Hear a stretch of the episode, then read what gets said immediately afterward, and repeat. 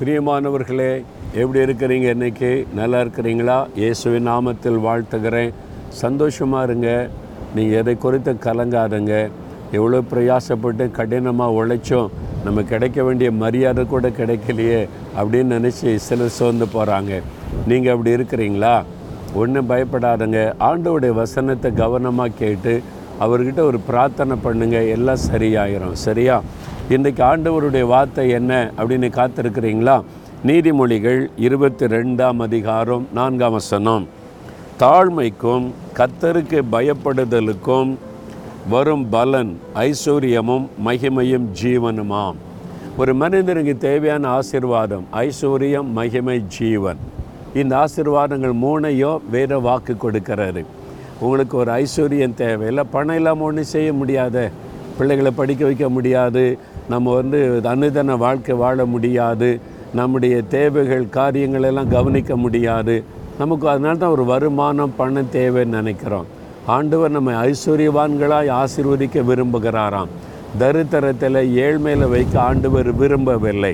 நீங்கள் சம்பூரணமாக ஒரு ஐஸ்வர்யவானாக வாழணுன்றது தான் தேவனுடைய விருப்பம்.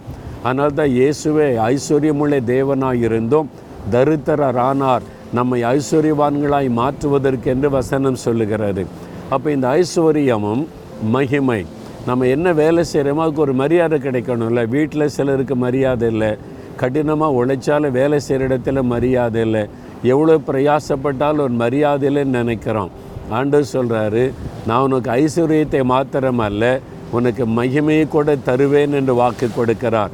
ஜீவனை தருவேன். நல்ல ஒரு ஆரோக்கியமான வாழ்க்கை நித்திய ஜீவன் என் ஆசிர்வாதத்தை தருவேன்னு சொல்லுகிறார். யாருக்கு தருவார் தெரியுமா? தாழ்மை உள்ளவர்களுக்கு. பார்த்தீங்களா? தான் சொல்லப்படுது. தாழ்மை உள்ளவர்களுக்கும் கர்த்தருக்கு பயந்து நடக்கிறவங்களுக்கும். பெருமையாக நடந்தீங்கன்னா ஆண்டவர் எதிர்த்து நிற்பார். பணப்பெருமை ஜாதி பெருமை என அந்த எந்த பெருமை நமக்கு வேண்டாங்க. ஆண்டவர் நம்ம மேலே வச்ச கிருபையில் தான் உயிரோடு இருக்கிறோம். அதனால் தாழ்மையாக நடந்து கொள்ளுங்க. இதெல்லாம் கத்தர் கொடுத்த நன்மை ஆசிர்வாதம் ஆண்டவருக்கு ஸ்தோத்திரம். நீ தாழ்மையாக நடந்து கத்தருக்கு பயந்து நடங்க. எல்லாவற்றையும் தேவன் கவனிக்கிறார். அவருடைய பார்வையில் நான் இருக்கிறேன். இந்த தப்பெல்லாம் பண்ணக்கூடாது. தவறான காரியம் செய்யக்கூடாது. ஆண்டவர் என்னை சிருஷ்டித்த தேவன் என்னை பார்த்து கொண்டிருக்கிறார் என்ற பயத்தோடு நீங்கள் நடந்தீங்கன்னா போதும். ஐஸ்வர்யமும் மகிமையும் ஜீவனும் உங்களை தேடி வரும். அதனால் இன்றைக்கு அர்ப்பணித்து கொள்வோமா? ஆண்டவரே நான் ஒரு நாள் பெருமைக்கு இடம் கொடுக்க மாட்டேன். தாழ்மையாக நடந்து கொள்ள எனக்கு உதவி செய்யுங்கன்னு கேளுங்க.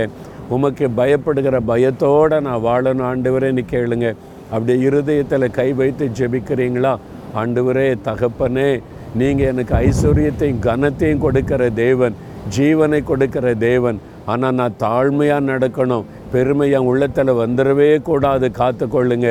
கத்தருக்கு உமக்கு பயப்படுகிற பயத்தோடு வாழ எனக்கு உதவி செய்யுங்க. இயேசுவின் நாமத்தில் ஜெபிக்கிறேன் பிதாவே. ஆமேன் ஆமேன்.